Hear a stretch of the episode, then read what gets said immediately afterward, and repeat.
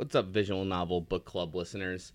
Uh, this is Slow Beef with just a heads up about today's episode. About 40 minutes in, we had some audio recording issues, so as such, in case you notice a drop in quality that's not up to the usual VNBC standards, it's all in your head. It's not really happening. No, I'm kidding. Um, that's why. So, uh, again, thanks so much to Oren for uh, all the great editing work he does in general and uh, all his heroic efforts to get you the podcast you deserve and love. Thank you.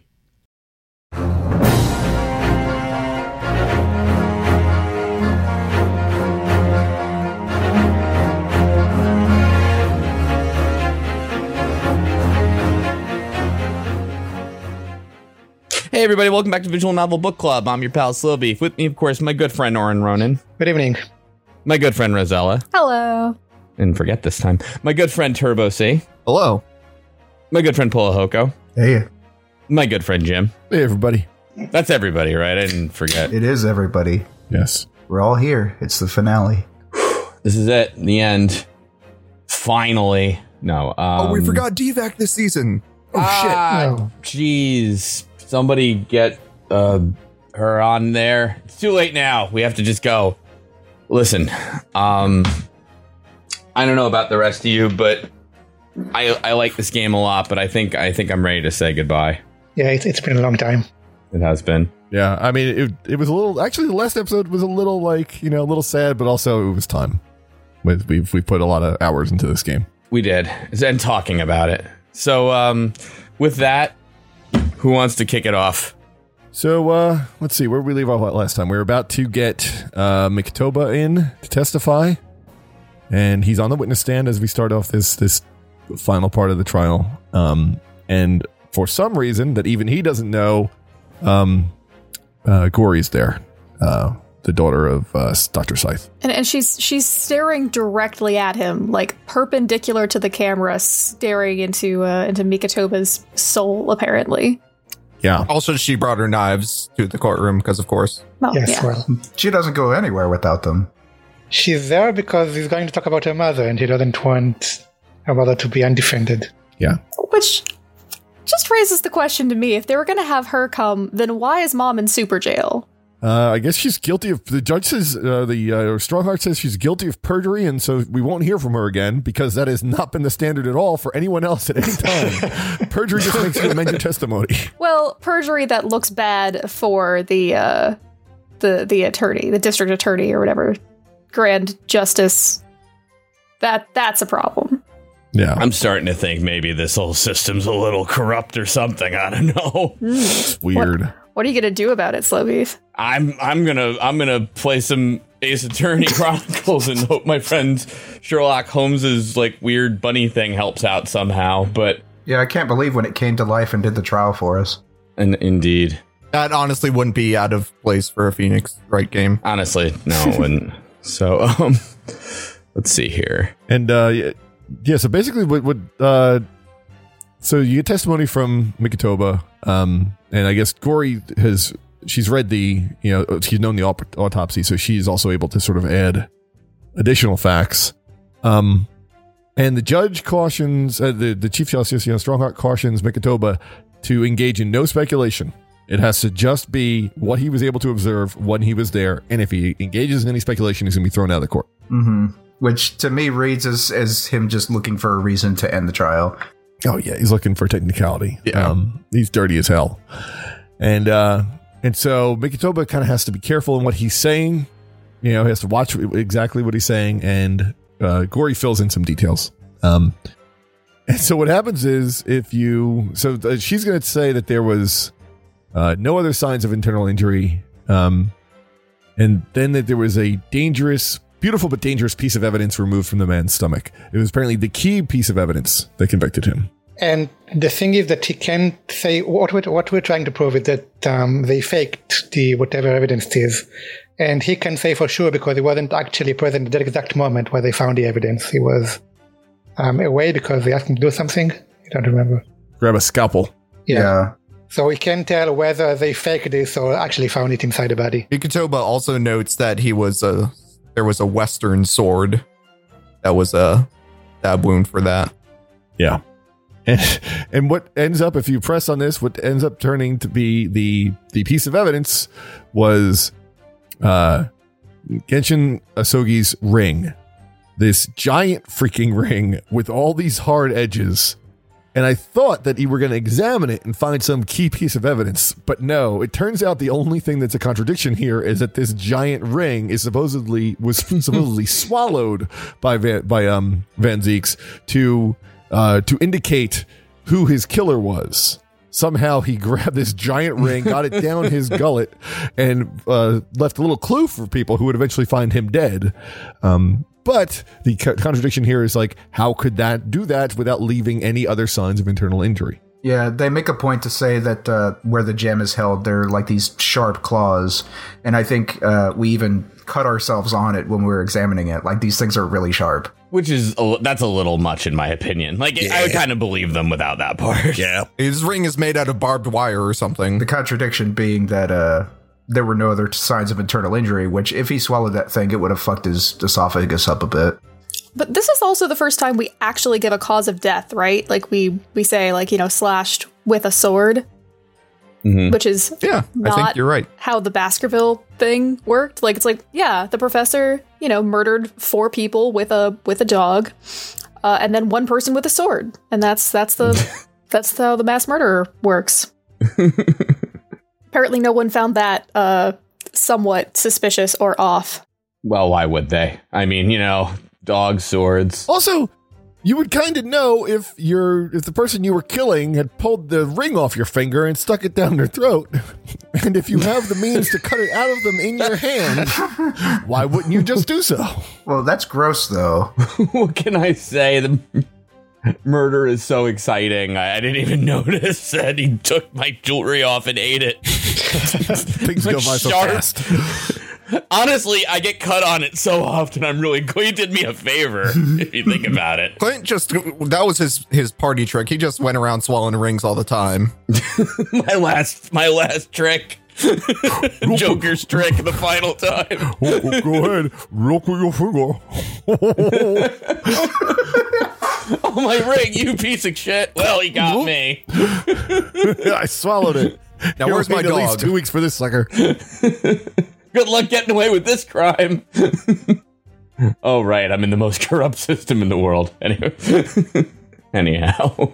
Yeah, and I, and so you so uh, basically the next thing that comes up was a little bit harder for me because you have to because um uh Stronghart points out that um listen it's great that you have no signs of internal injury but why wouldn't he say anything he he made he didn't push back uh, after this was pre- presented in court he didn't try to like you know all this evidence was presented he didn't even try to defend himself he just took the verdict quietly Yeah, it, it almost sounds like he basically admitted that he really was the professor when they caught him.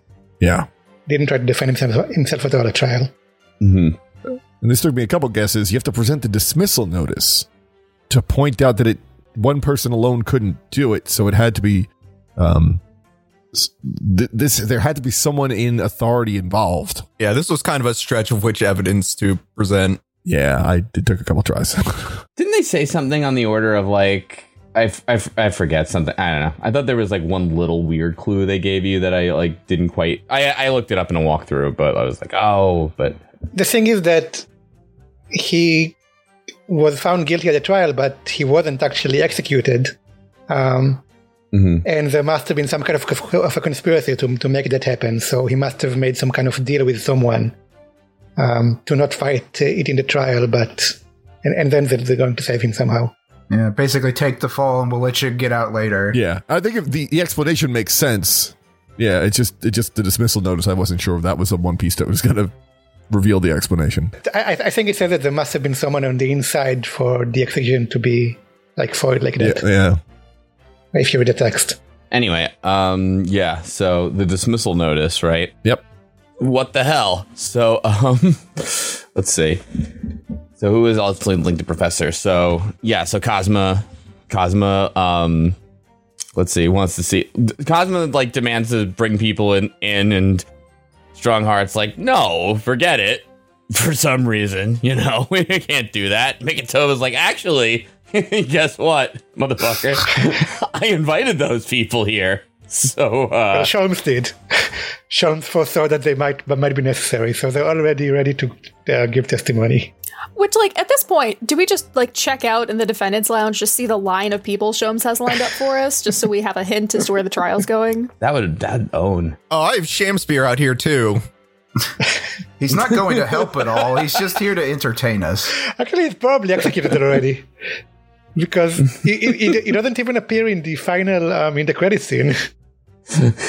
They must have killed him already. Oh dear. Yeah. That's right. He isn't like he's in the little like recap, but that's just showing everybody where they were in the actual game, not at yeah. the like. He doesn't give a final scene. I kind of forgot that Shamspear is dead. Oh wow! I think we just have our episode title, Fuzz. Yeah, and uh, and what? So it's it's pretty clear here that that. Uh, it's mostly Holmes, but possibly also Mikotoba and Holmes are sort of dictating what's going on here. Uh, they're kind of hamstrung. They're not able to to push back on this stuff. It's in the hands of Ryunosuke and Kazuma, but um, they're making sure they they clearly know what they're doing here and and, and lining up all these people for them. It's I like it. Mikotoba is like Mikotoba is in front helping, and then Holmes is like behind the scenes helping. Yeah. Power bottoming, we call it. Yeah. you sounded so dejected with that. Like, yeah. Well, no, it's just I'm not gonna fight against it. I mean, well, right. You can't resist a power bottom. Come on. sure, it's, yeah, you can't resist. But Anywho, who do they bring in? They bring in Harry Barricade, and they bring in Daley Vigil, Mhm. And they want to have them testify as to what happened ten years ago. Right. So it is kind of implied that, you know, Caden is hiding something and they kind of make it really clear like if uh you lie on the stand, you're going to be uh liable for at the least uh what what was it? Heresy? Not heresy, but um treachery. Oh, treason. treason. Yeah, Treason. tre- Yeah, treason. treason, which- which is a capital crime. Yeah. Yeah, we're just throwing around different sorts of uh, punishments for lying in court. There's, this is going all over the place. well, well the court is in its early days, you have to understand. Kadin, or, or Barricade, however you want to call him, um, he basically immediately confesses that he was part of the plan. And that Vigil Right. was just, um, they just blame it on him, but he had, he had his orders and he, he made it happen. And it's an awkward situation now because whereas before um, Daley Vigil was, I don't know, Daley Vigil seems stronger in this testimony because he's kind of like taking ownership that, like, yeah, the state kind of fucked me over and like ruined my life. And Caden is on the stand, like he, you could tell he kind of feels sorry about it, but he. He had that, you know. whole, I I uh, was just doing what I was ordered. It came on from on high. Even I don't know who did it. I just had my orders, and he's like, I I can't apologize enough for what happened to you, Daley. And he's like, No, I don't think you can. I, I think it's because you know the the truth finally came out, and uh, Yeah. you know he he wears it well. You know his wife visited him in prison. They had a whole conversation, and just he, he doesn't have to hide from himself anymore, and that that made him a much more confident person. Although, as this testimony sort of going on, um, he starts contradicting Caden a lot. And then Caden pulls like a Homer Simpson strangling Bart on him. Why you little? Just grab him and shake him a bunch. There's a point too where where he's kind of like, "What are you gonna do? Grab my cravat and shake me some more?" Which you know, And he just shakes in front. The animation is him just shaking, doing the in by him. Yeah, he shakes himself. Like it's it's really attitude. This attitude that he's got. What are you gonna do? Shake me again? You can't do it. Although he does just do it then. He, he does actually still Although do he it. does do it, but he, he keeps saying it's like you know you can't talk to me like that anymore. You can't treat me like that anymore. I'm ain't like my that. boss. Yeah, please don't throw me in that briar patch of, of shaking me, which, which maybe I kind of like, but um, let's see here. Uh, let's see here. So, um, he did see the professor's will. He said Genshin's, and uh, Caden shakes him for revealing that, and you have to tell him to amend his statement. I think that's, that's where Kadin says something about the will having three pages, but the one that we have only has two. Yeah, That's a contradiction. yeah. That's a contradiction, and then the other contradiction is that uh, Vigil says that he saw a document that was written or written with red ink, and Caden saw one that was written in black. Yeah, I think that's later. So, so first there's this, the, the three pages. Um, It's actually backwards. The uh, the, Oh, the is it? colors first, and then then the three pages. The colors first. okay. Yeah, and so we they basically uh kind of talk back and forth about like, is this a clue? Does this matter? Like, is this relevant in any way? And if you look at the um the autopsy report for for Klint von Zieks, the very end says there were smudges of of, of, of scarlet ink on his right hand. Yeah. Mm-hmm. But that could only be possible if Klint was the professor. And, and which Barok von Zieks is like, get out of town. you almost got me there, my brother. Let me just take a big sip of wine now. Okay, you could make your real objection now. That was funny. Let's see here. Yeah, but uh, once you th- th- that is what you have to choose. You have to choose like what is the you know what is uh, the reason for this you know for the red ink on the autopsy report, and uh and yeah, it said it said this was a confession. What he was the the thing that because keep in mind that what Asogi says when questioned by Vigil is that I have a last will and testament, not my last will and testament. What he's got is a signed confession from the professor, who is Klint Van Zieks. Yeah, he even says this is his only weapon left. And wh- what we prove with the red, red ink is that the Asogi papers that we have aren't actually the Asogi paper. Um, uh, there's, there's something else somewhere. And I, I like that one of the ways we um one of the ways we prove that they aren't the Asogi papers is because they're boring. It's like there is nothing in here that constitutes a weapon, nothing in here that would be useful to his case, nothing in here that would compel, you know, the state of a foreign government to like break him out of jail. So obviously he had to have some better dirt somewhere. I also love how uh, Stronghart this entire time is just like, oh, what what what does it matter that he had red ink on and that this paper was made of red ink? Like, like I know he has to to play the act, but at a certain point you're just like, okay, all right, I see where you're going with this one. Yeah, and he's, he's getting more desperate and more like, you know, sort of sweating and more sort of, you know, his his reactions are getting more animated. Um, clearly, we're breaking him down. hmm Mm-hmm. Uh, Ka- Caden is in- interesting because I think just like Gregson, it seems like he did everything the state told him, told him to. There was someone higher in the chain told, telling him to do something unethical. He just did it. But I thought it was for the best. Yeah, he didn't even know there was no name on the order or anything. He just knew that it came from higher down, and he just did it. And he was willing to throw Vigil under the bus for it. And Gregson seems to have been the same. Um, Mm-hmm. Just maybe questioned it some more, but he still did a lot of bad things because he thought it was the, the best thing for the country. To be fair, throwing Vigil under the bus wasn't originally part of the plan. They they needed to add it to the plan when um, Enoch Drebber found the body. And now all of a sudden it was like now all of a sudden it was literally front page news and they had to Right. If if Enoch Drebber hadn't done that, then there wouldn't be front page news. Nobody would have known about it, and they wouldn't have needed a patsy. Exactly. I mean, that's also not really Drebber's fault exactly, you know? I mean, it's still theirs in the first place that something went wrong like that. Well, it is kind of Drebber's fault because he was grave robbing. But okay, two things. One, yeah, he was grave robbing, but it certainly wasn't his fault that like the state was covering up a fake execution or anything like that. And like furthermore, you know, it's actually still not Drebber's fault that his name got printed in the paper about it, you know? Like if it weren't for that reporter being a dick, then uh or uh Odie Asman being a dick, then like then, you know, maybe that they they don't know who does it. Oh, that doesn't matter, I guess. At that point they still have to make him Yeah, out. we should execute that reporter. I think so. No, well, he's dead. Remember? Yeah. Because he was grifting people with NFT or something. There's a very real possibility that if it's just Drebber and it's and he's not he doesn't get away and uh and he doesn't get published in the paper, he just ends up dead. Right. Yeah, that's probably the more likely outcome. Yeah. Like they, I mean, Yeah. yeah. So anyway, we can get to, to further into this later, but when when more stuff is going to come out. But yeah, it was.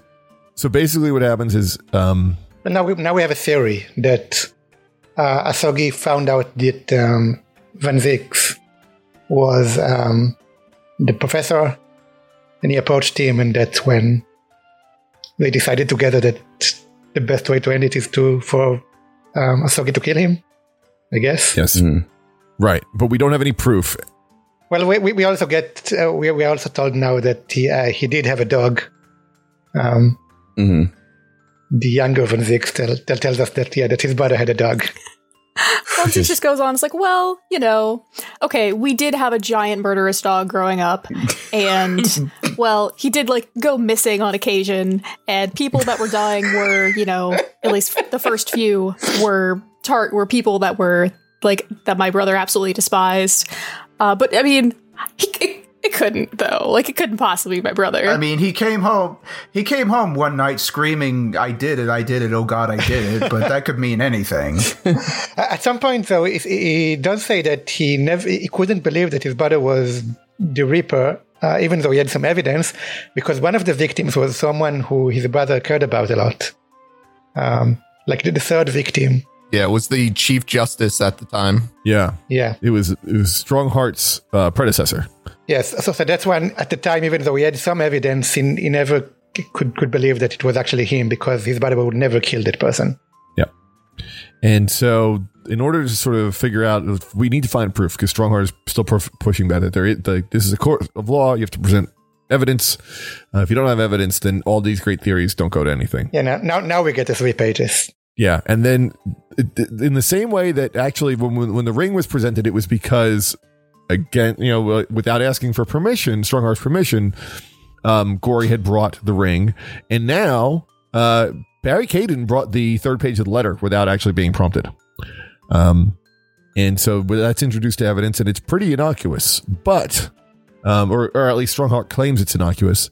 Uh, Mikotoba reads it out, and uh, the first part it's it's a haiku. Um, I didn't write down exactly what it said, but the first part says you got to twist the the hilt, twist the head. Twi- twist the head. Yeah, um, Mhm. Twist the, something like twist the head. My enemies fall. yeah. Uh, and uh, I think it's pretty obvious right away that of course you have to twist the hilt. Um, apparently in the uh, in the translation, um, n- I don't know. Was this in the original one that there was a translation issue? But No, uh, I that- don't. I, I, I, I once again I could I didn't have time to uh, see the English version of this, but it was pretty straightforward in Japanese. Yeah, it says that, that the I think I think it I think it was like an idiom uh, that you had to take literally. So twist the hilt means something else. Yeah, it says like what Paul pointed out. It says head, and it's actually talking about a specific part of the sword, the the, the part of the the hilt. Um, and you just examine Karuma, and if you you know if you could twist it, and there's there's that rolled up additional page with red writing hidden in the hilt. Um, and you can present that. Um, and so as soon as this is this when the clapping starts. No, that, I think that's later. Okay. Yeah, first we have to to you tell us to we, we, we learn what actually happened. Yeah. So Yes. what is in what's on the red paper? The Asogi yeah, document. it's funny because we we get to present it, but we actually can't examine it in the court record. Yeah, we can't read it. We have to uh, reveal it dramatically. So it is the last will and testament of um, Klint von Zieks, wherein he confesses to being the murderer among the uh, wealthy elite. But he only wanted to murder one. He also mentions that he only wanted to murder one person, and that um, he It's a little the- murder. He yeah he admitted that he's not a good felon. He immediately got caught, and the person who caught him was then blackmailing him to commit additional murders. It's how it all. It's always how it starts, you know. Yeah, you can't kill just one. It's like chips. Right. It's like the old Pringles commercial. Like a, it's like a gateway murder. Yeah, It's a slippery slope of murder. somebody on the playground's like, "Hey kid, how about a murder?" All right, but just one. the old Pringles commercial. The person that he names is, uh, of course, uh, Malmstrom, strong male. Yeah. So what it, what it- he first does is he says he's gonna um that, that he and uh, he is uh, because he's been confronted by uh, Genshin uh, Asogi that that they're gonna have a duel. They're gonna solve it that way. Um, I think he knows that he's going to die in this quote unquote duel. Oh yeah, it's like uh, so he can die with honor. Yeah, Yeah. So it's probably just he's just gonna take a sword thrust, and um, and that uh, that he's trusting that you know that Genshin will, you know, he's going to entrust him with his confession, but he's also going to keep it secret. Um, and then at the end, he says, like, no, but the, you know, the I wasn't. It wasn't. Uh, I didn't kill these additional people of my own volition. I was extorted, and he's extorted by Stronghart. He also says something like um, that he asked his friend uh, two things: one, to tell his wife everything, and another thing that he can he can try it. Yes, even in the last freaking confession, somebody in this game is like, "I can't tell you right now." I'll tell you 10 years later. Which, like, it, uh, and, and then Von Zieks actually brought this up earlier that he was married, uh, and his wife's maiden name was Baskerville. So, add that to the to the pile uh, of of evidence mounting against uh, Klint Von Zieks. That should have been obvious in retrospect. Yeah, and that's where all the the, the bloody dog collar came from because that B is for Baskerville, and that was their hound. And uh, and so anyway, it was. It, it turns out that after uh, so that that having this uh, confession and and hiding it was you know what got uh, Stronghart to go along with uh, Sogi uh, or get Sogi to sort of confess and then uh, but not actually die during the process and and to to be broken out at the end. Um, and he and he recruited um, the judge, uh, the um, uh, Jigoku. Jigoku, right, to uh, to to come get um, Asogi out of the, the coffin when he was, you know, so he wouldn't die in there in the graveyard. So uh, the the two of them head over there. Drebber shows up, and Stronghart says, "Well, you're going to have to just shoot Asogi because." And then what he does is he promises him before this that he's going to find a way for him to be Minister of the Interior that he can that he can find somehow because of all these diplomatic negotiations going on that he's sure that he can get him to uh to for, to this position in Japan if if this stuff. So he's he's just promising him he's just bribing him basically With a position uh, of in this power, case to- yeah. yeah to to kill Asogi. So it's actually him who who pulls the trigger. Um it's not it's again once again it's not Stronghart actually going through on this stuff. He's he's manipulating someone else to do it for him um and he does that's when he that's when he shoots him right there uh and th- he's the one who actually kills Genshin Asogi um and uh the problem that this presents now is that sure you know there's all this additional testimony there's there's sort of this last confession from klint von zieks but it's all these people who did it not actually stronghart himself Also, everything he did was for the good of the country. Yeah, and everyone agrees. All the people in the courtroom agrees. basically everybody up in the stands are just more versions of Caden and um, Gregson. They're all like, "Listen, that's really bad. You shouldn't have done that." But you know, we do have law and order right now, and that's kind of better for us. hmm And they start chanting strong heart. Yeah, they start cheering for him, and he like bows, like he he does what he does best. He manipulates the entire room. And also, let's be honest, he's you know, he's part of the status quo. like they don't want this stuff to be torn down around them. This is dangerous for them. Yeah, because if if if this gets known, then this basically the government can't be trusted anymore. Right. It would it would be chaos. Yeah. And so we are stuck. So because the, the, all these, this is a closed trial. This information isn't getting out. Uh, there's, you know, all these people now in the judiciary. He's convinced to go along with him. We're stuck. So there's one last piece of evidence we have to present. And uh, once again, as in the last time, it's Cyrus's lucky charm. Uh, and if you pull on it, we're going to find out that yes, it still connects to Holmes via some kind of strange cell technology. But no, Iris has actually pushed past that. She's created uh, some version of holograms and video calling at the same time. the most elaborate hologram thing the world has ever seen, apparently invented in 1905. It's like teleporting around the room too. It's I want this in my house. Oh, it's nuts. Yeah. It's like, it's good. This is good fucking technology. It's also just really good writing. yeah. And they have like this cute little gag where like the bailiffs are like trying to tackle him. It's Like, you know, Stronghart's like, get this man out of my court. And they're just running through him while Sholmes is doing a little dance. Yeah. Like a Scooby Doo thing. I think I left it on that screen for like three solid minutes just to watch the animation. oh, it was it was beautiful. But I like that the instant Sholmes shows up, he's like, get this fucker out of my courtroom right now. then Tupac showed up and dropped like eight bars. It was amazing. Wow, virus, how? oh man, what a what a day. But there's a reason why he's here via uh, telegram and not or tele hologram. Telehologram? Uh, Tel- yeah, telegram. tel- we'll just call it telegram. it'd be great. It was like CinemaScope or something. Yeah, he's uh, because he's someplace else. He couldn't be in the lobby with everyone else that he brought along in all of London. Let's be honest. He's straight snitching. He went to the queen. Yeah, he did. He went to mommy and told. Yep. And he's like, and guess what? She just saw everything because it works the other way too. It's two way hologram. And Holy shit, Iris, how are you doing all this? and Stronghart's like, no, you didn't. And he's like, yeah, I did. The queen really likes Iris's tea. Yeah. Also, Iris calls her Vicky. Yeah.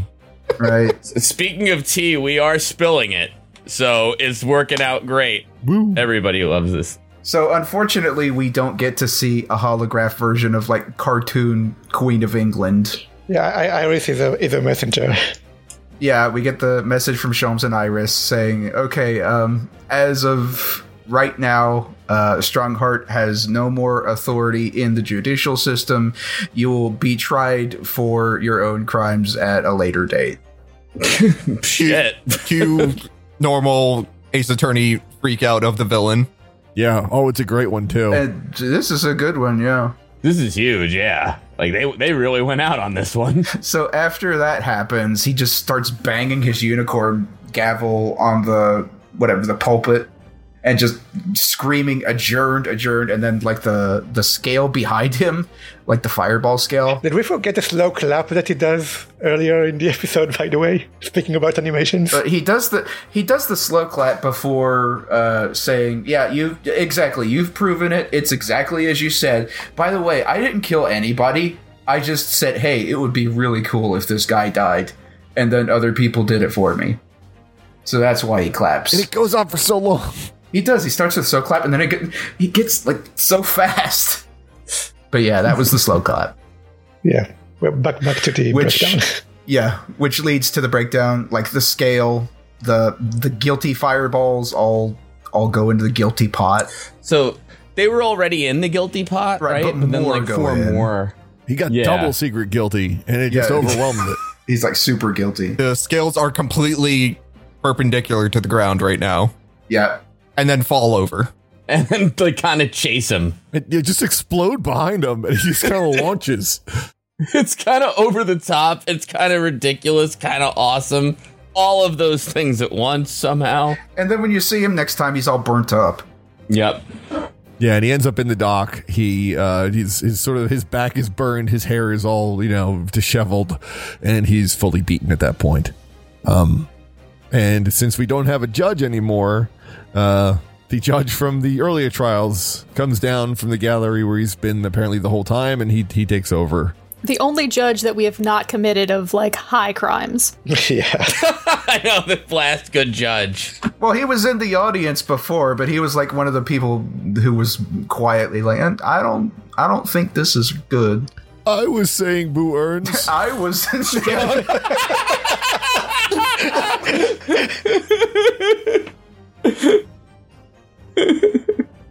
But luckily we get our good old fashioned not guilty from him in the fireworks. So, Yeah. uh, we've, Yay. we've got we've got Von Zieks uh acquitted. And from that day forward, all judges were clueless old men with white beards. And there was never any corruption again anywhere in the Western world. We did it. Injustice over.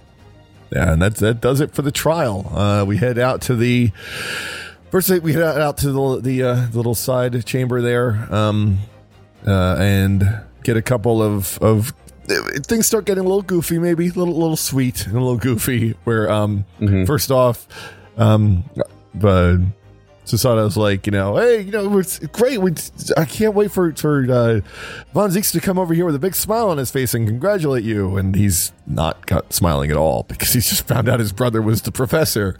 Um, But he is very generous. And earlier when he was sort of in there, he's he he had uh, formally apologized um, for his rampant racism before. Um, and uh, and now he comes out and he's very sweet um and points out that you know you've, that not only has he seen someone who uh you know was so you know steadfast in pursuing the truth but he's really but he sees that Ryunosuke has really grown as an attorney and he praises his abilities and those kind of things um and it's Sato's like well we can go of course Kazuma's going to be smiling but it's like no we just found out his dad wasn't the killer and all this stuff all this traumatic stuff sort of was just revealed Can, can I can I fix that wax statue? Is that too late? Can we get Madame Tussaud in here? Yeah.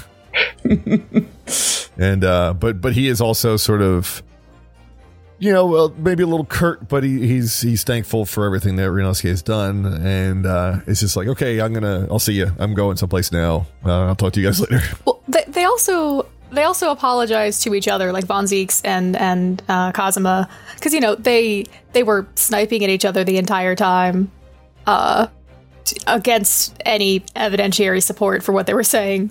Uh, Yeah. They finally went like, no, you know, I'm I'm sorry, I was being kind of a jerk, and you know they they they they uh, smooth things over. So that's good. It's good for our boyfriends to get along. Yeah, Kazuma does say that he, he w- will never be able to fully uh, forgive Van Zieks for prosecuting his father. yeah, he did get him killed. He did get his dad killed. Yeah. that, that doesn't just go away. Yeah, you know, I, I can't forgive you, but I can respect you. That's what, basically. I can't forgive you, but I can God respect damn it! you. I can't not respect you. and uh, and then uh, they're gonna have uh, they're gonna Iris contacts us via the or actually Holmes contacts us via pulling really hard on the rabbit the other direction to show Ryunosuke exactly how it feels. And Iris is gonna have a party now, so he's like everybody back, and uh, Von Zieks will not go. He says that I will. You know, sometime in, I'm, I can't come right now.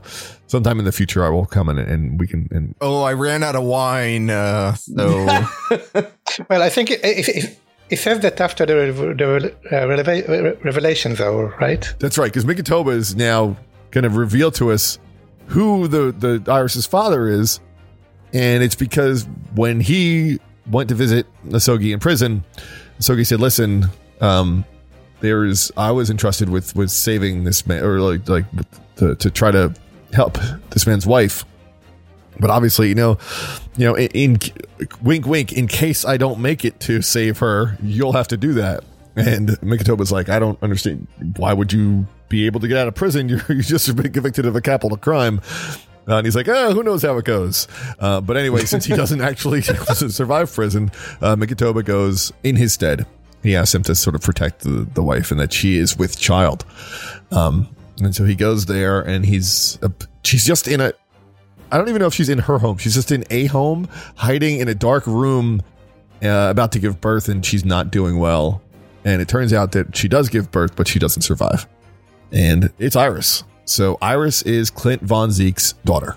Dun dun dun. And since um, Mikotoba had to go back to Japan at that point, uh, he didn't know what to do with the girl, so he asked Sholmes to take care of her. Sholmes agreed. Yeah. So this is what they've been hiding from her, and we'll continue to hide from her because as it's easy to forget she's ten. So, so actually nobody wants to tell Iris that her dad was the professor. Um, and so yeah, so that and that's when Klint Von Zieks now having this revelation knows he doesn't want to talk to her right now. So he's gonna, but he will, and some he makes a promise to her to that soon he will he will come visit, um, and they will they will talk. Um, uh, but so basically, you get one final scene in the back at Ho- Sholmes' suite. Actually, there's it's kind of two scenes. Um, so you show up and Gina shoots you with her smoke grenade, just for good old time's sake, and because it's a party. It is. Yeah. Um, and she's gonna she's she says she's gonna quit being an inspector, but um, but Holmes uh, Holmes shows up um and has because it's no longer a piece of evidence. He represents it for Gregson's watch. It's repaired, and this is the only part of this ending that seems weird, um, because Gregson's crimes are kind of just sort of dismissed. Presumably, despite what I thought earlier, there's he's probably involved in lots of people being shut up, right? I mean, like or like the re- the whole Reaper thing was that these criminals were being executed, and he probably was involved with that. Um, but it's just kind of you know because he was trying to do the best for the country, And for Gina, I mean, it's it is kind of just it is kind of just forgiven because it goes back to Stronghart just manipulating him.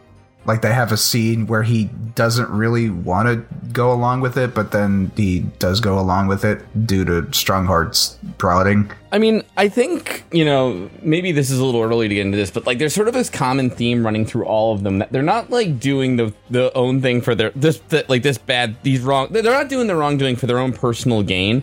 It's this sort of like ends justify the means like I'm doing this for the time being because I don't have any other choice. Like in Stronghart's case like we got to get forensic science in here so that we can actually like have a working you know uh, uh, legislative system here. We don't have that though. So in the meantime i have to do the the needful which is the bad thing here rather than like you know what i mean? It's like uh, the truth the, the truth is less important than getting the job done kind of thing you know? Which is like sort of the opposite of of Ryunosuke, which happens a couple of times in this like grand adventure of ours yeah. but so yeah, so Gregson's not like a bad guy in the sense that he's an evil person. He's got a justification for this in his head, basically, you know. Which is not right, mind you, but I mean, the justification meaning that, like, you know, I'm just going to kill, I'm going to help criminals be killed, yeah. even though they haven't been convicted of anything. Yeah, I'm just, it's like a realistic view of it though, and the realistic interpretation of it, meaning that like he's not like a serial like villain or something like that. Like he's like a person who, like a lot of bad people, have a thing in their head of why this is actually a good thing that I'm doing it. You know what I mean? Like Jigoku's probably the closest He's to just it. a guy that's killing lawfully proven innocent people.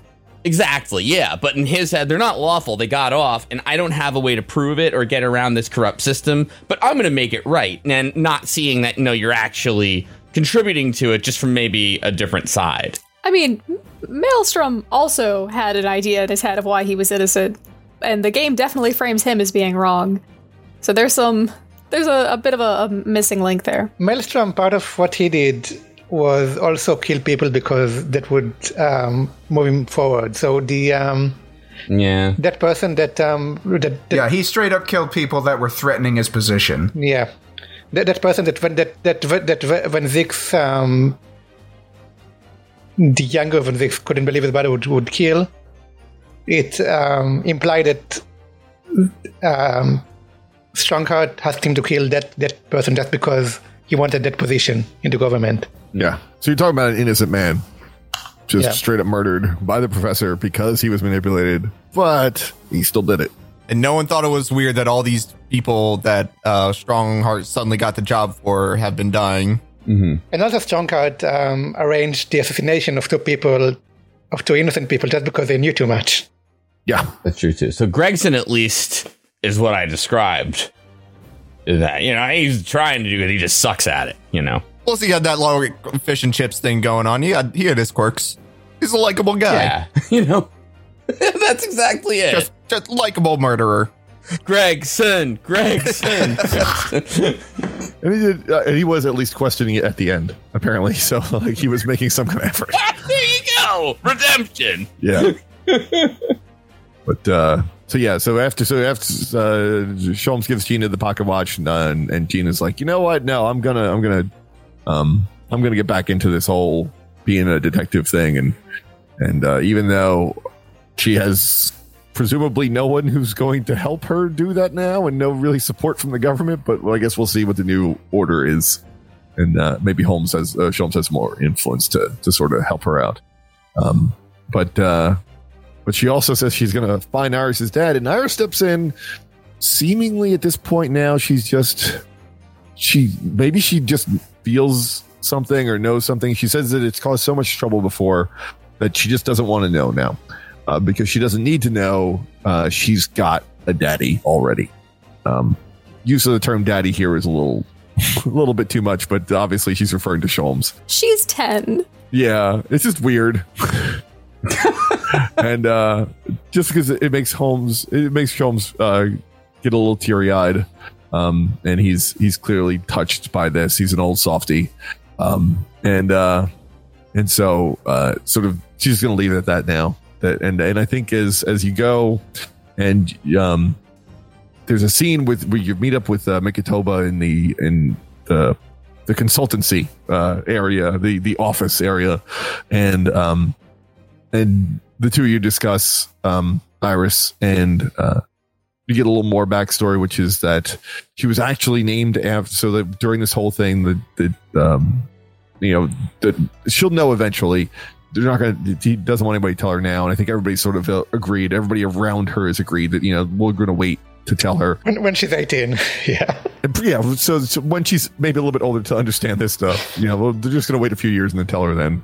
Um, but she's named after his uh, dead wife and uh, um, Susato's mom. A- Ayame, which is Iris in Japanese. I was half expecting them to say that they named named her after the, the Baskerville dog. Do we know that they didn't? No, but There's nothing that no law that yeah, says couldn't it be both? But also, uh, what you do is you, you tell uh, the, the Ryunosuke here tells um, Mikotoba that uh, I'm ready to go back. I I want to be a defense attorney. Yes, I'm going to return to Japan.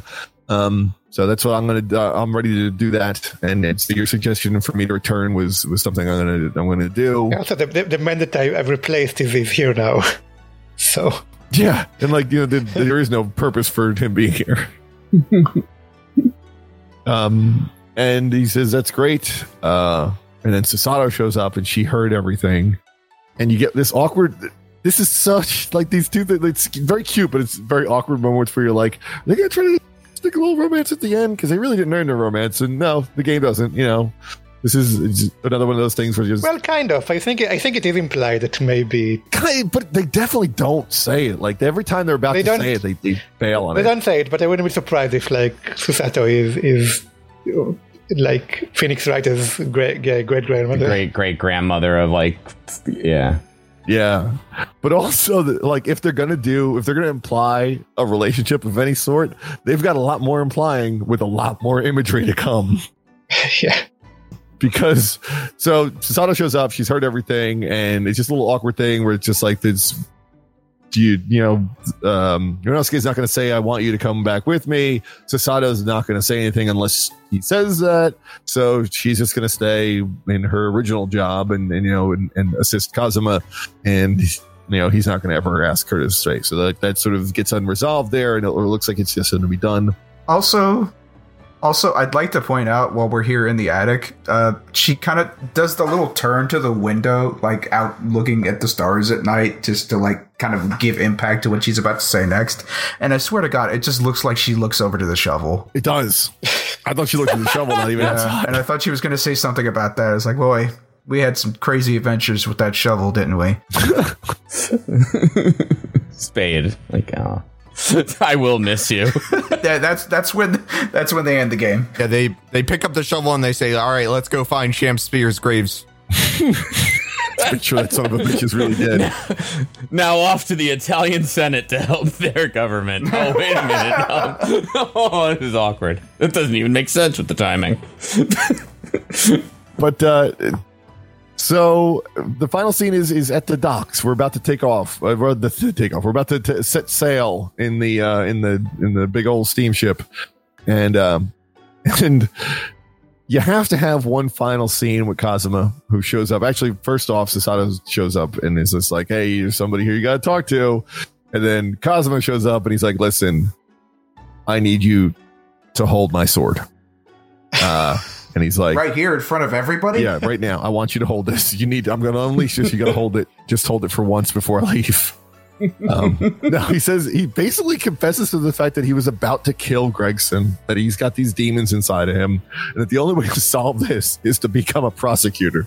Because you definitely want to have a bloodlust before you get involved on that side of the, the process. Uh, but no, what his his real excuse is that you know, listen, I have demons inside of me. I controlled them and didn't give into it, but I want to stop the people who do have them and don't control it. So he's not going to become a defense attorney. That's something for Ryunosuke to do. Kazuma is going to commit his life to being a prosecutor.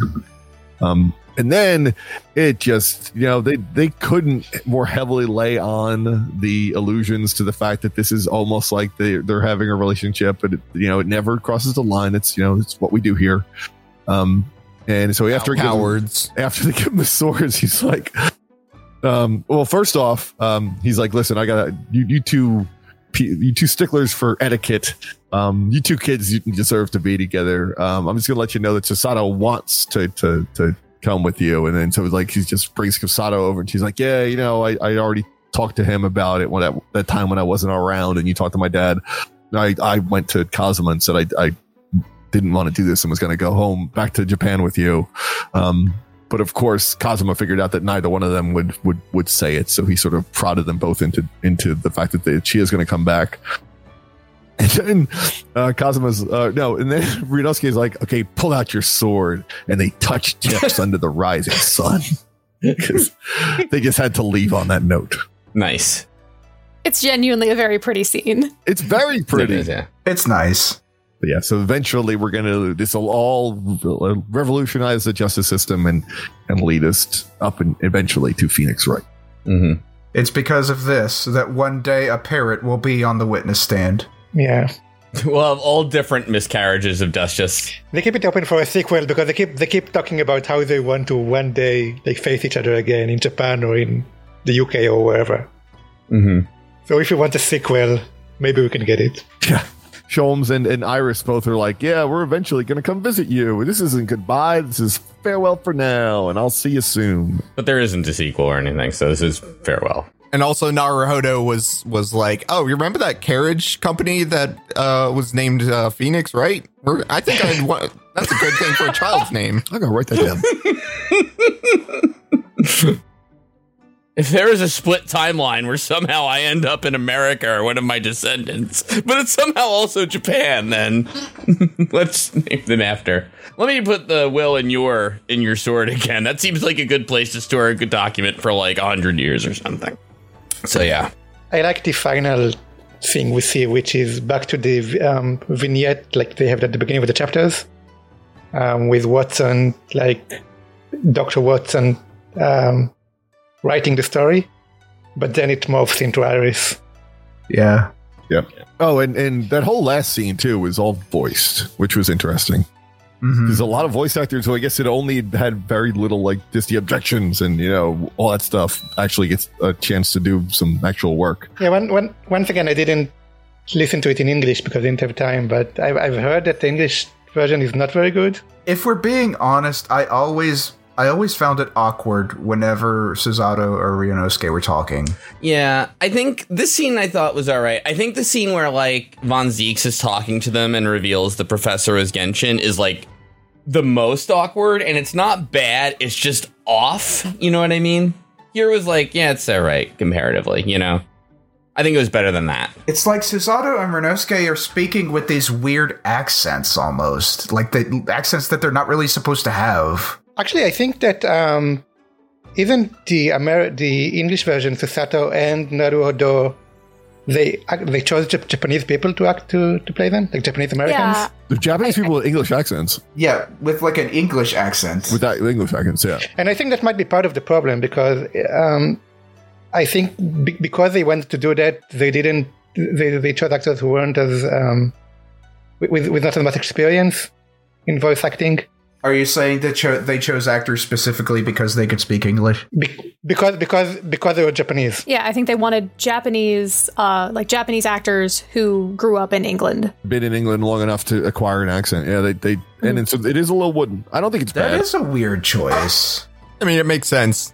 It's just uh, you're limiting your pool. The Japanese voice acting is very good, and, and they're all pretty much A list A list um, like voice actors. From, Listen, it's time for a joke that no one will get. It's better than Siren, right? Where they they had like British kind of localization for no reason whatsoever. Hmm. Hmm. All right. Sorry. Oh yeah, choosing British localization, British accents for no reason whatsoever is a common problem in a lot of media too. These fucking- Ah, just make them British. They'll, they'll sound different. Whatever. That's uh, that's what the the fantasy worlds are. Is just everyone's British there. yeah, Yeah, but so anyway, the, the- after we get the so then credits roll, and of course, as you know, we're, you know, what are we doing here? It's Ace Attorney. We're gonna get little little vignettes during the credits. Um, and uh, I, they're all fleeing my mind right now. the, the, the weirdest one is the one from Gregson, Yeah. which is That's like, okay. That's what I want to talk about. Yeah. we get his like final moments or like no i- yeah um gina says that she's learned to read now she can read every letter a to z and um she reads the note that was left behind to her um by gregson and it said some stuff that i can't remember but it was important He's like, he's like, he basically says, uh, I'm not a good person. I'm not as good a person as you thought I was. I've done some bad things. But, you know, he says you've got the heart of a diver but you've got a good heart it's a good one yeah, you should go be a cop for me. It's, it's just kind of, it's kind of dismissive. He's like, I'm, I've done some bad things, but you know, it's not, you know, just, Who hasn't? yeah, it's very, very, it's very shruggy. Like, uh, you know, hey, these things happen. Sometimes you gotta murder some people that weren't actually convicted of nothing just to get things done. You can't make a justice omelet without assassinating people in a cross assassin exchange with Japan, as the old saying goes. Harumph. My my favorite epilogue is the one we get uh, back in Japan, where we have a, a trial, and so we've got you know Ouchie as the, as the prosecutor, Poor and as our defense attorney, we have uh Soseki and um and Ray, our our you know childhood friend, and Soseki is covered in cats, Just, like one on each shoulder, one on the head. I was, I was, yeah. I think seeing him as an attorney is the part that I like the most about Soseki Natsume, even though it's completely like crap, like historically or whatever, you know. But I'm like, now I like him, you know. They're uh, apparently they were defending uh, Inspector Hosonaga from you know Also, that owns. breaking into the guy's office. My favorite epilogue. My favorite epilogue was uh, you get one with Doctor Sithe in prison in in super jail, and um, her daughter Gori is there, and she's like talking about how Japanese people are experts at filleting corpses, and Doctor Sithe says, "Yes, fish corpses." And Gory starts sharpening her knives, and she's like, "I'd like to hone my skills. Would you like that, Mama?" And she's like, "I'm not a corpse yet." And Gory's like, "Yeah, and I'm glad." So it was a nice little sweet thing. It's kind of a hallmark moment, you know. I'm glad I can't dissect you yet, Mom. Yeah, and apparently Daley Vigil has partnered up with the Redheaded League um, because might as well get into the scam game after being jail. the gossip. why why is he in jail? I guess for impersonating a police officer. Yeah, Oh, i i it's probably for the Gregson stuff. yeah. That's like an actual crime. Also, he did do a perjury. Yeah, he did some stuff. Well, a lot of people do perjury when they don't go to jail in this game. Well, I mean, he's in the same place that they put like the bad Mario and Luigi, so it's like this is like half jail. Minimum security prison. Yeah, it's it's where they put the nuisance criminals. Where they put the Wolf of Wall Street. Yeah, exactly. Also, his wife apparently doesn't give a shit. He's been lying to her for 10 years. oh, you scamp. Well, you were making money, right? There's a low bar for forgiveness in this universe. Well, I mean, she's she's never been mentioned again since the start of this case. Like, so it's good that they brought her back at the epilogue to show. Oh yeah, we didn't forget her. And they don't show the judge either. Um, so I guess he's dead too. Did they execute him? What's going on there? Jigoku doesn't show up in the epilogue. He's just gone. He's, he's they, they sham speared him. I honestly, the capital crime was breaking the witness stand. Actually, it's like the first time it was like, "Hey, you were under, you know, the whole immigration or the, you know, foreign diplomat thing," but now, Killed two people. And apparently, the, the, there's no uh, the, their agreement with Japan means he'd be he'd be tried for it. So I think he's going to be dead. what if the game had really graphic hanging scenes at the end here in the epilogue instead of all these touching things? Yours didn't. Oh. like they piss themselves when they actually hang and twitch a little bit. Yeah. Fuck. it's, I mean, uh, you know, uh, Capcom hire us. Yeah, we have great ideas. We know what the people want.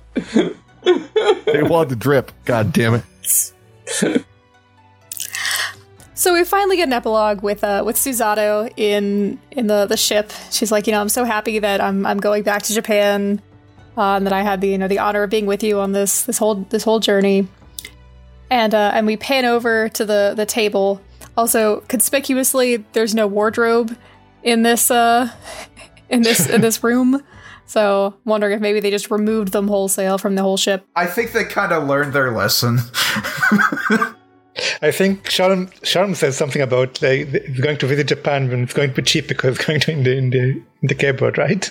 Oh yeah, yeah. He says, you know, I hear I hear wardrobe class is very affordable. But we pan to the table, and there's a there's a very cute little portrait that like they they took at the dock, and so it's got all of them in there. And Susato's like wiping away a tear, and Iris is holding um, Wagahai just up just up at barely in frame, and uh, yep, cat's good. And there's the the Dharma with uh with with both eyes filled in. So I I don't remember if we mentioned the Dharma before now, but We- I think we, we may have, but it, it's like the little red doll where it's like you, you're supposed to either make a wish or set a goal and then fill in one eye, and then when you when you complete the goal, then you fill the other eye in. yeah, I, I, I want to meet the listener of Visual Novel Book Club who doesn't know the Dharma. What are you gonna do to him, Slow Beef? You've won a prize, my friend. No, anyway. I was just curious. Like, the person was like, you know, I'm really interested in visual novels, but I know nothing about the Dharma in Japan, you know? Maybe that person exists. Maybe that person was me not so long ago. I've never even heard of the Nipponese. Ah, my Oh, learned Bonzies. friends. Von Zieks is a friend is a fan of the show. Oh, also during that Uh, final scene with Susato, she says the thing. He's like, "Oh, I guess you're a real ace attorney, huh?" She doesn't in Japanese. Dun, dun, dun. well, you've got me cornered there. Looks like you found your resolve. Yeah, and I think that's about it. Yeah. And we get the old, the old, the uh, scroll at the end where you sort of walk past each character you you encountered in this game, and some of them join you, or at least Holmes and Sholmes and uh, Iris join you, and then drop off for a bit, Yeah. and then Sholmes and uh, and Mikotoba do their little dance as you're walking by. We we pass by Judge Jigoku, and he does like the little kabuki pose. Yeah, and and um, um, Stronghart does the the whole like ah, where he just puts his Yeah, two arms, his, yeah, he does the clapping thing. But uh, that that ends the game. the the last scene we get to see is of uh you know Naruhodo and Kazuma you know touching touching swords, and that's the the last thing that we see before the Capcom logo. But all told, yeah, uh, very enjoyable game. Playing two back to back means we're probably we're, we're good. We we've kind of reached our limit, but I was um, it, I enjoyed both games immensely. Yeah, I, th- I thought it was good. Mhm. I did too. You you can't really play just one of them. Um, Mhm. It's not it's not a complete story. It, it really isn't. Like I said, if I'd have played that game back when it came out and it ended like that, and we didn't even know if we were going to get a sequel, I would have been a little mad. I mean, I would have been too, but like, you know, what's funny is the story went in directions I really didn't expect it to. I'm still, sup- not still, but like, you know, I'm, I, I, I thought for sure McGilded would be back somehow, you know, even though like now that you see the complete story, like, I never expected they actually burned the guy to death, you know, like in, in an Ace Attorney game. In the courtroom, they just burned him to death in the courtroom. I know, like, fuck around and find out, asshole. Like, wow, all right, Gregson, Jesus. You know, or, or that one of the judges is a double murderer. Um, there's a lot of things here that Ace At- other Ace Attorney games uh, don't do. No. Well, it's funny because I always like was thinking about an Ace Attorney game where like, what if the judge was a bad guy? And it's like, what if, what if, and then Shu Takumi's like, what about two, motherfucker? And it's like, all right. And the one who killed two people is the slightly less bad judge. wow. Well. So, Fate Night, Stay Night next? Now that I think we're.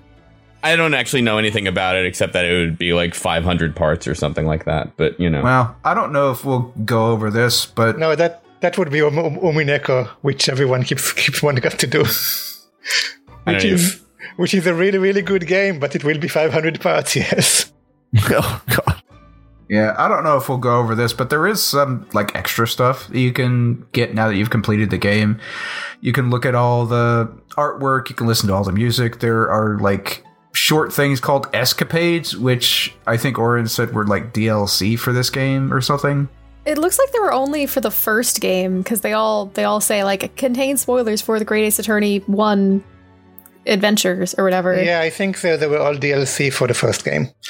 And then there are some things that are just videos, which I watched one of them back when we were doing the first game, and it was like, I think it was promotional videos that they released uh, back before the game came out, and one of them was like um, this game's Naruhodo talking to Phoenix Wright, and he's like, he's he's Pixel, and we're like 3D, and we're talking about like how we're the like who's the grandfather? Is it him or us?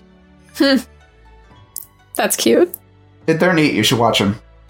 There are also, by the way, costumes for some of the characters if you want to replay the game and have different graphics. Oh, I did that. I did that for the achievements. You can Yeah. put Susato in Iris's homemade outfit, or you can have uh Herlock Sholmes in like Japanese stuff. Having a Naruhodo cosplay as Sholmes is is good. I think that outfit looks very good on him. This was also all DLC on the 3DS version. paid DLC. I'm pretty sure, yeah. One of the uh, one of the escapades explains why Kazuma wears a red headband. Uh, did anyone else watch that one? No, I haven't done any of the escapades. Well, it's a. I I watched. I did a couple of the escapades, and for the most part, I didn't enjoy them very much. But I really like this one. Uh, the the the answer is because uh, Kazuma's really bad at tongue twisters, and so he he resolved to get better at them, and that's what the red headband is about. Is his resolve to be better at tongue twisters. Uh, and the the tongue twist said, you know, it's because I I remember that I mastered the tongue twister you gave me, which was red headband, lead headband, dead headband, and uh, and so that's why he he always wears the red headband for that, and uh. Naruhodo helpfully tells him that that wasn't the tongue twister, it was something else entirely, and what he just said is not hard to say and should not take practice. Wow. Thought it, I, I I was like practicing it a little here, and I thought it was a little difficult, but Well, it sounds like the red leather, yellow leather that people use as like a vocal exercise to warm up. Mm-hmm. Well, right, but that one has like a has like an inversion of like you you have to make your tongue do the opposite thing. Yeah, it's like a mouth exercise. You have to like you know red leather, Yeah. yellow leather. Yeah, you have to keep you know you, it's you, you loosen things up. Yeah. The the tip of the tongue. Red letter, yellow letter. Leather, red leather, yellow Red leather. leather, leather, Red- yellow red leather. leather, Red yellow leather. Guess what? Next week's episode is just going to be us doing tongue twisting. Yeah, vocal exercises is, is Oh, brother. Little did you all know that we do a lot of warming up before each podcast. well, I guess that's it. glad that we're doing all the vocal exercises at the end of the podcast, though. Yeah, no, that's that's the time to do them. Yeah. Oh, well, you, you're supposed to read this podcast from uh, right to left. hmm Like a Japanese podcast, right? Right. Two left. Alrighty, folks. Well, thanks for thanks for watching and listening, and um, we will see you next season. Yeah, and feel free to shoot us suggestions that don't have 500 parts, and we will consider them. All right. Alrighty. Later.